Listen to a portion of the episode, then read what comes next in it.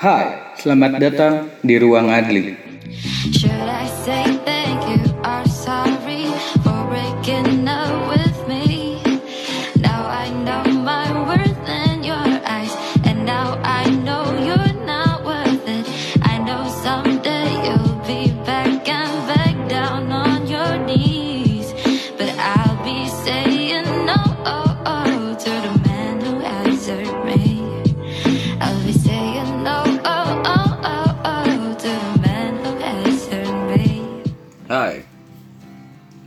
Balik lagi sama gue minggu ini.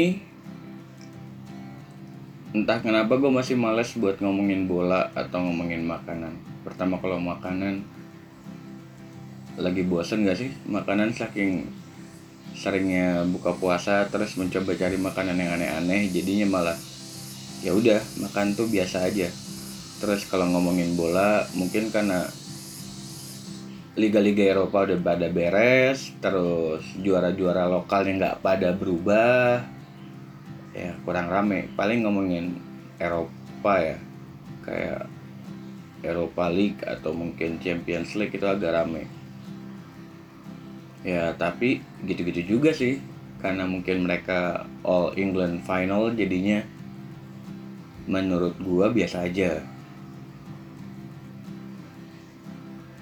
Gua sekitar dua minggu terakhir ini udah nonton 4 film. Tapi yang mau gua omongin secara spesifik mungkin dua aja. Empat itu apa aja? Yang pertama urutannya waktu itu gua nonton itu John Wick dulu. Setelah John Wick The Vanishing Mungkin ini agak jarang yang nonton ya.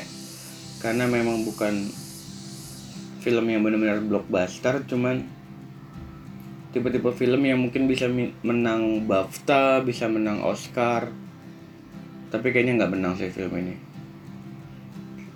Terus yang ketiga gue nonton Aladdin. Yang terakhir gue nonton Godzilla. Oh, darling,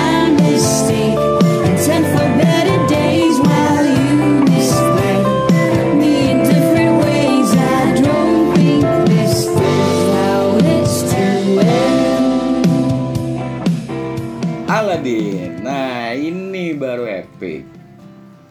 Will Smith-nya. film Aladdin ini sebetulnya film remake live action dari film animasinya pada tahun 1992 ya kebetulan saya pribadi baru lahir berarti jadi kalau gua ngelihat gambarnya pada saat itu udah bagus berarti zaman gua lahir aja gambarnya udah sangat cakep Aladdin ini project princess princessan yang dibuat live action oleh Disney yang terbaru. Dulu kita pernah tahu kayak Beauty and the Beast gitu kan. Ya mereka menurut gue penilaiannya nggak jauh beda dari Beauty and the Beast.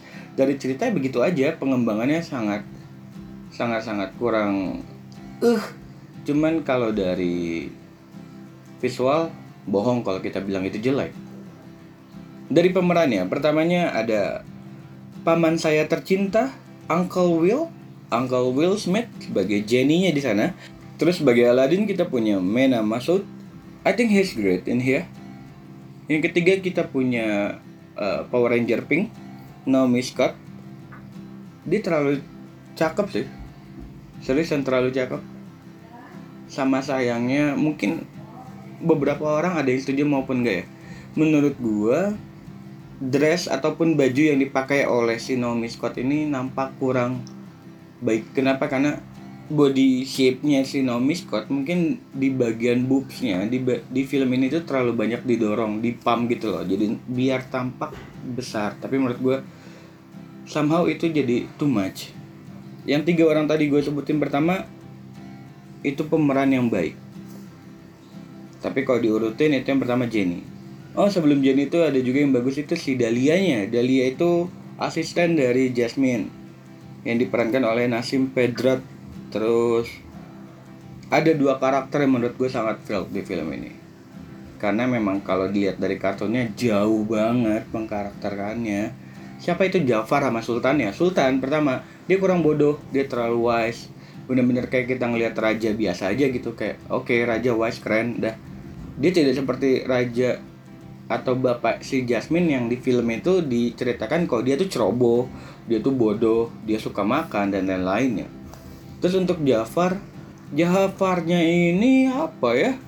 Dia tuh jahat doang gitu loh. Karena harusnya kan nggak gitu. Jafar itu bukan hanya jahat. Jafar itu picik licik gitu. Tapi penggambaran sini cuma jahat doang dan jadinya kayak kurang nendang. Dua karakter utama itu yang mengganggu cerita. Oppo menit oh bentar lah 5 menit 5 menit. Dari cerita dari cerita tadi gue udah bilang sama sepertinya Beauty and the Beast kelemahan dari film ini itu bagus di pen- penggambaran tapi di pencerita- penceritaan kurang. Kayak misalnya gini tapi gue bisa memaklumi kalau untuk film ini. Kenapa? Karena mungkin dengan batasan umurnya yang kalau untuk film ini secara cerita mungkin gue bisa agak maklumin ya karena dari yang gue tahu infonya memang mereka itu ditujukan untuk pasar PG-13 dan di film PG-13 itu biasanya banyak anak kecil maupun bocah-bocah yang secara relate ceritanya banyak yang nggak tahu. Kayak tadi gue udah bilang kalau film ini itu remake live action dari tahun dari film tahun 92 Berarti kan logikanya tahun ini 27 tahun. Dan berarti kalau anak yang 13 tahun itu berarti sekitar lahir di tahun 2006 Jauh banget sama kartunnya. Dan bisa jadi mereka nggak banyak ngerti. Nah gue itu yang sayangnya kayak di cerita tuh Gimana sih film ini membawa cerita dan mengisahkan kalau Jin itu bisa ngasih tiga permintaan tuh terlalu lama. Tapi di konklusinya terlalu cepat. Kayak Jafar jadi kuat kuat kuat kuat kuat kuat kuat kuat Edan kalah aja gitu. Kayak what the hell? Terus buat apa lo jadi penyihir paling kuat kalau lo ujung-ujungnya kalahnya cuma jadi jin yang masuk lampu? Udah. Udah. What the hell?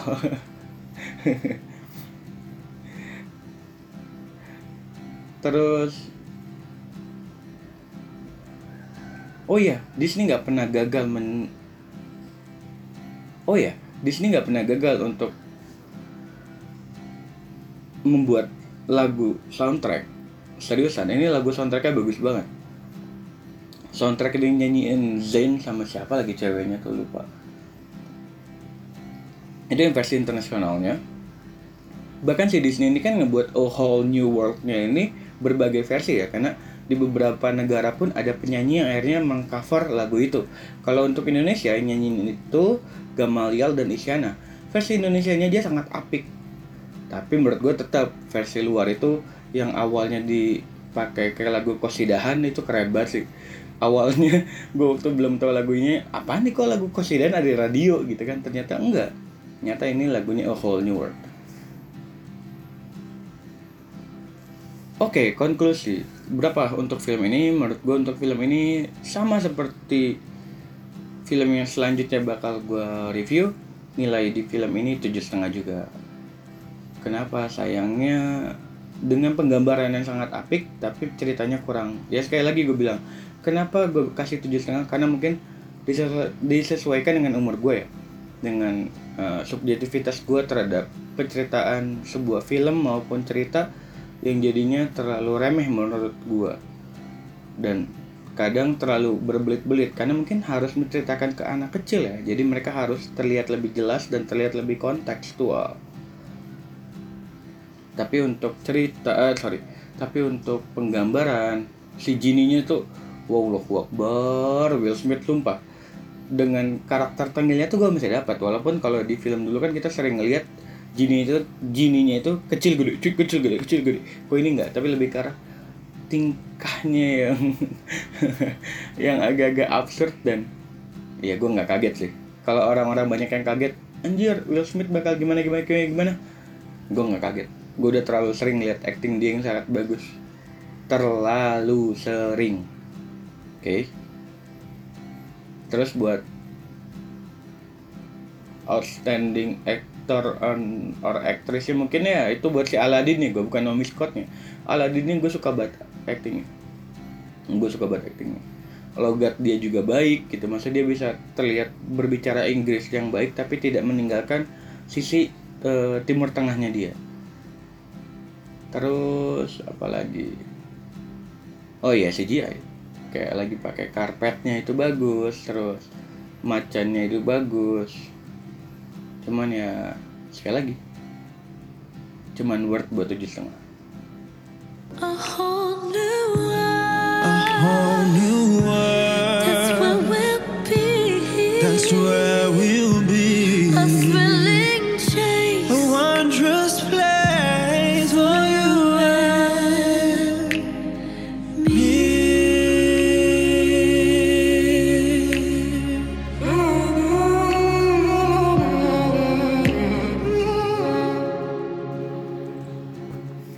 Godzilla King of the Monster. Godzilla ini sebetulnya buat teman-teman yang nggak tahu ini semacam monster first gitu ya. Seriusan?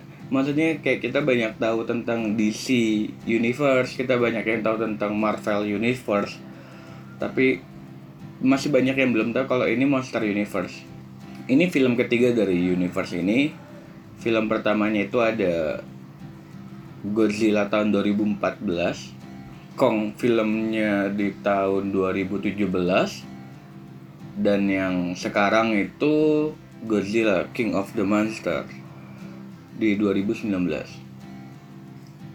secara bocoran gue sih udah tahu tahun depan itu ada film Kong versus Godzilla atau Godzilla versus Kong ya antara itulah ya. Itu tahun 2020 dan itu bakal jadi sequel dari film yang baru aja keluar. Oke, yang pertama gue mau bahas itu film ini disutradarai oleh Michael Dougherty. Pemeran utamanya itu sebetulnya cukup banyak ya di film ini. Dan banyak wajah Asia yang menurut saya cukup wow. Ciami. Tapi yang banyak berperan di film ini itu menurut gua pertama si pemeran Marknya sendiri Mark Russell, Kyle Chandler, kemudian ada Dr. Emma, Emma Russell diperankan oleh Vera Farmiga. Yang ketiga itu ada Madison Russell atau sering dipanggil Medi diperankan oleh Miley Bobby Brown. Kemudian ada Jonah Allen diperankan oleh Charles Dance. Eh, gua nonton Godzilla ini kalau teman-teman banyak yang nonton TV series ini sama aja kayak sebetulnya sama aja sih kalau lu pada tahu Fast and Furious banyak make peran-peran dari castnya Game of Thrones gitu. Missandei ada di sana, Tormund ada di sana. Kalau di sini kita punya Tywin, tapi yang keduanya bukan Tywin. Kita sini punya Elephant dari Stranger Things. Dan entah kenapa, mungkin sengaja si narasinya tuh bahkan ada si Jonah Allen ya karena gue terbiasa ngeliat dia sebagai Tywin dia ngomong long live the king gue sangat-sangat nostalgic banget gitu sama kata-kata itu karena kan dia emang udah terbiasa jadi hand of king. Yang kedua yang kita harus bahas itu pertama plot ceritanya. Plot ceritanya itu menurut saya pribadi itu tidak terlalu menarik kawanku. Kenapa? Karena semacam kalau lu makan itu kasinan tuh nggak? Kalau kata orang Indonesia kan makanan kasinan sama aja orang yang masaknya mau kawin seriusan? Banyak katanya kan kalau kasinan mau kawin makanya ini pun jadi kayak gitu. Ada beberapa resepi dari mereka itu terlalu berlebihan. Kayak misalnya drama keluarganya menurut gue terlalu banyak diekspos mungkin kalau nggak terlalu banyak diekspos itu bakal jadi lebih menarik. Dan tidak nampak seperti roman picisan. Di sini tuh beberapa drama penceritanya jadi seperti itu. Terus yang kedua di film ini kan menceritakan kalau si monster-monster itu ternyata dewa dewa pertama yang disembah oleh para manusia cuman sayangnya cara mereka menceritakan mitos-mitos terhadap dewa itu jadi terlalu pendek kayak misalnya saat mereka menyebutkan tentang si Monster Zero. Menurut data awal, dianggap manusia terlalu takut terhadap Monster Zero. Tapi ternyata nggak lama dari itu, dengan data yang menurut gua nggak terlalu lengkap dan terlalu banyak, mereka bilang oh enggak ternyata dia tuh alien yang turun ke bumi. Makanya zaman dulu menurut penggambaran kuno dia itu ada penggambaran bertarung dengan Godzilla. Atau kalau kata Serizawa Gojira. Tapi tapi tapi tapi tapi tapi tapi tapi buat lu yang gede di masa entah kenapa ya mungkin gue berbeda malu pada nggak tau beda nggak tau sama. Gue menganggap pada saat waktu gue kecil Korea itu belum sebaik sekarang. Jadi gue menganggap untuk influence dari negara Asia Timur gue lebih banyak kena ke Jepang. Dan saat gue melihat adegan maupun penggambaran dari film ini gue sangat ngelihat Japanesque-nya banget gitu kayak bentukan monsternya. Oh iya kalau Jepang itu sering banget ngeliatin kulit si monsternya tuh kayak kering gitu loh beda banget kalau kita ngeliat monster Godzilla di tahun 98 kita ngeliat kulit dia tuh kan kayak nampak basah bukan hanya karena efek hujan ya. Bener-bener menyatu lebih ke alam gitu kalau kering. Entah kenapa menurut gue kayak gitu. Dan aksi tempurnya antara monster itu ciamik gila. Cuman ya gue bilang tadi karena terlalu banyak drama jadi kayak gue tuh terdistraksi sama adegan-adegan kayak gitu. Oh iya gue juga sangat suka sama bagaimana mereka menceritakan ending dari film ini. Mereka menceritakan untuk memberi kita clue. Dan buat yang belum nonton di ujungnya ada cutscene jadi jangan pulang dulu oke? Overall penilaian gua untuk Godzilla itu tujuh setengah. Kenapa tujuh setengah? Ya cash gua kasih 8 lah.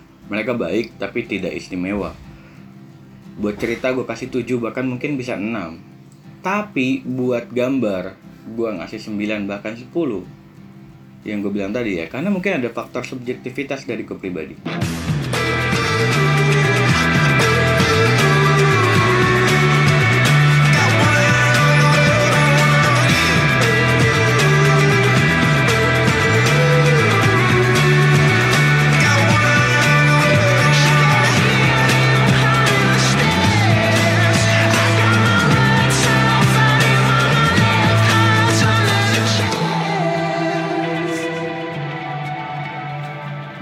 film lainnya kayak tadi gue bilang ada John Wick atau The Vanishing untuk John Wick gue kasih nilai 7 karena gue pribadi nggak terlalu ngikutin John Wick dan di film itu terlalu banyak action. Actionnya itu kadang jadi tidak menceritakan apa pun.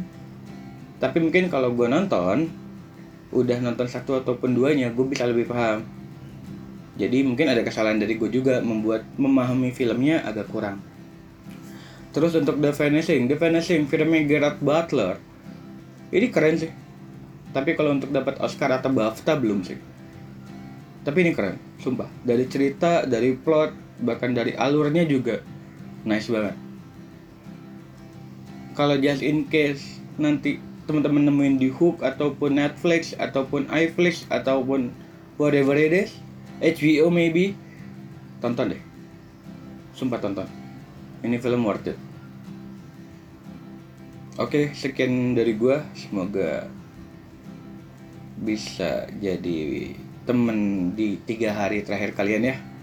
Temen kalian nonton di kampung halaman masing-masing. Minal aidin wal faizin, mohon maaf lahir dan batin.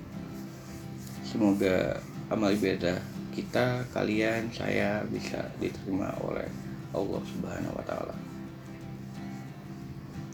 I see you.